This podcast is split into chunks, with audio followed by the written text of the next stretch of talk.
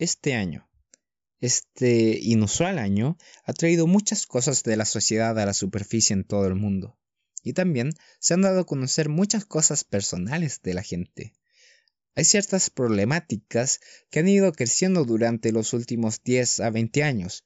Y bueno, el año 2020 solo amplificó muchas de estas. El uso de drogas y la sobredosis se han disparado y los abusos de varios tipos han aumentado de forma exponencial. Tristemente, la tensión mental y emocional es muy alta en estos días.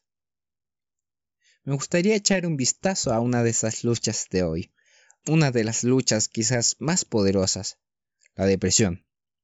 Los miembros de la Iglesia de Dios no son automáticamente inmunes a las dificultades que enfrenta el mundo, incluida la depresión.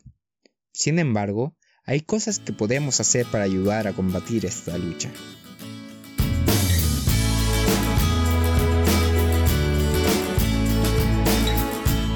Hola a todos, mi nombre es Matías Carvajal y esta es una traducción del podcast de Chad Messerly en Algo para Reflexionar. Unos años atrás, antes de que mis hijos nacieran, viví uno de los desafíos más grandes en mi vida. Siendo un hombre bautizado y casado, enfrenté aquella difícil situación. Me enfrenté cara a cara con la depresión, algo que nunca había hecho antes. Desde entonces, estudié este tema y he encontrado que existen cuatro tipos de depresión, según varios artículos e investigaciones.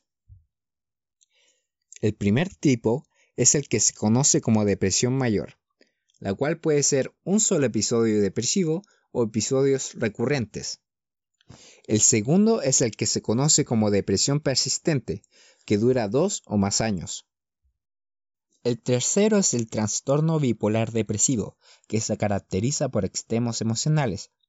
Y el cuarto tipo es el trastorno afectivo estacional, el cual manifiesta cambios de ánimo producto de climas donde hay menos luz solar en determinadas épocas del año. A pesar de haber dicho esto, me gustaría hacer una declaración. Mm, y esto sabiendo que yo no soy un gran experto. Cada depresión es diferente. Hay muchas más formas distintas. Y en este podcast no es mi intención hablar de los desbalances químicos que causan depresión junto con la bipolaridad de los casos extremos. Hay profesionales a los cuales tú puedes acudir. Ni la iglesia ni yo estamos dando consejos clínicos. Como les contaba, Allí me encontraba en ese punto de mi vida sin saber qué hacer con este problema que no entendía. Estadísticas de los Estados Unidos muestran que un 8% de los jóvenes adultos sufren de depresión. Otro dato más antiguo mostró que el 5% de la población mundial sufre de este trastorno. Eso es asombroso. Es un gran número. De todos modos, este año 2020 ha sacado todo esto a relucir. La razón por la que digo esto es que si estás sufriendo con este problema, no estás solo, no eres extraño, no eres débil, pero sí necesitas ayuda. La depresión es algo muy difícil de enfrentar, es algo que incluso en los casos más leves puede resultar debilitante o muy pesado. Cuando estaba lidiando con esta situación, ponía mi mejor cara cuando estaba rodeado de gente, pero por dentro era un desastre. Luego de una serie de eventos llegué al punto de no saber quién era, Incluso me sentí perdido. ¿Cuál era mi identidad? Mi gran cuestionamiento era ¿quién soy yo? Hasta que comencé a acercarme a Dios. Años después, una persona a la cual respeto y admiro mucho me preguntó lo siguiente. Cuando estabas deprimido, ¿cómo eran tus oraciones y cómo estaba tu estudio? Él me preguntó ya sabiendo la respuesta. Le dije, no muy bien. Luego volvió a preguntar, ¿cómo están ahora? aparentemente otra vez sabiendo la respuesta. Mucho mejor, respondí. En este podcast te daré tres fáciles y rápidos tips que puedes hacer para ayudarte con esta batalla de la depresión. Otra vez, esto no reemplaza el lugar de una ayuda médica, pero sí brindará más control a tus manos. Primer tip. El primer paso fácil es llevárselo a Dios. Dejárselo a Dios. Filipenses 4 versículos 6 y 7 dice, Por nada estéis afanosos, si no sean conocidas vuestras peticiones delante de Dios en toda oración y ruego, con acción de gracias. Y la paz de Dios, que sobrepasa todo entendimiento, guardará vuestros corazones y vuestros pensamientos en Cristo Jesús. Es maravilloso, una herramienta liberadora. Tú no lidias con la depresión solo. Nuestros hombros no son lo suficientemente fuertes. Esto es lo, lo más reconfortante que he aprendido a hacer en esta lucha. Llevárselo a Dios. Segundo tip. Conecta con aquellos en quien confías. Conecta con aquellos en quien confías. Esto es muy importante. Puede ser tu familia, un mentor, el pastor o también otros líderes de la iglesia. Conecta con aquellos en quien confías. Incluso el gran líder Moisés tuvo que tener ayuda para sostener sus brazos para ganar la batalla frente a los amalecitas. Esto lo puedes encontrar en Éxodo 17. Todos necesitamos ayuda y consuelo de aquellos que son cercanos. Filipenses 2, 1 y 2 dice lo siguiente.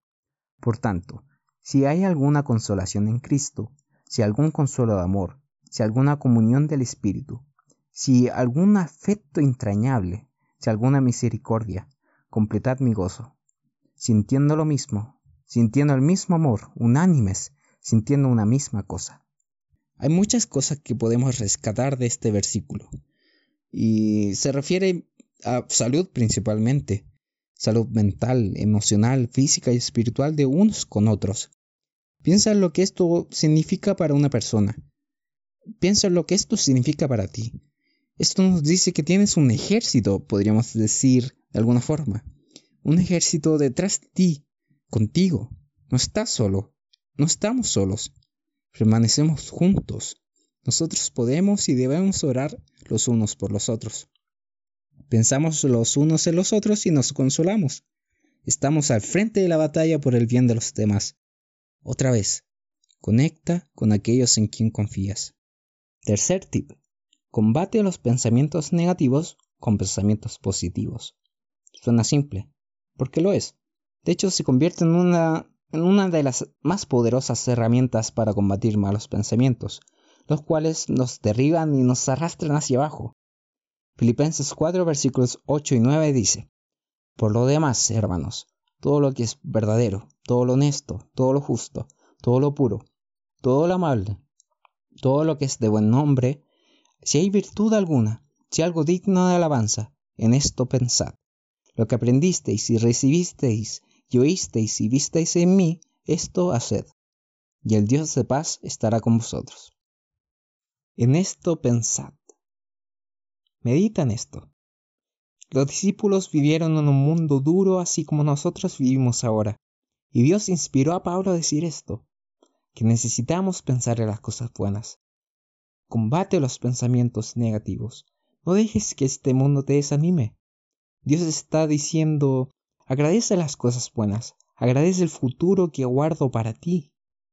Pensar en lo bueno nos sacará fuera de la trampa del negativismo. El negativismo es una fuerza destructiva que ha devastado a muchísima gente. Es una puerta a la amargura y a la depresión, y así se ha probado una y otra y otra vez. Forzar pensamientos positivos cada vez que reconozcas una idea negativa que está entrando a tu mente es esencial.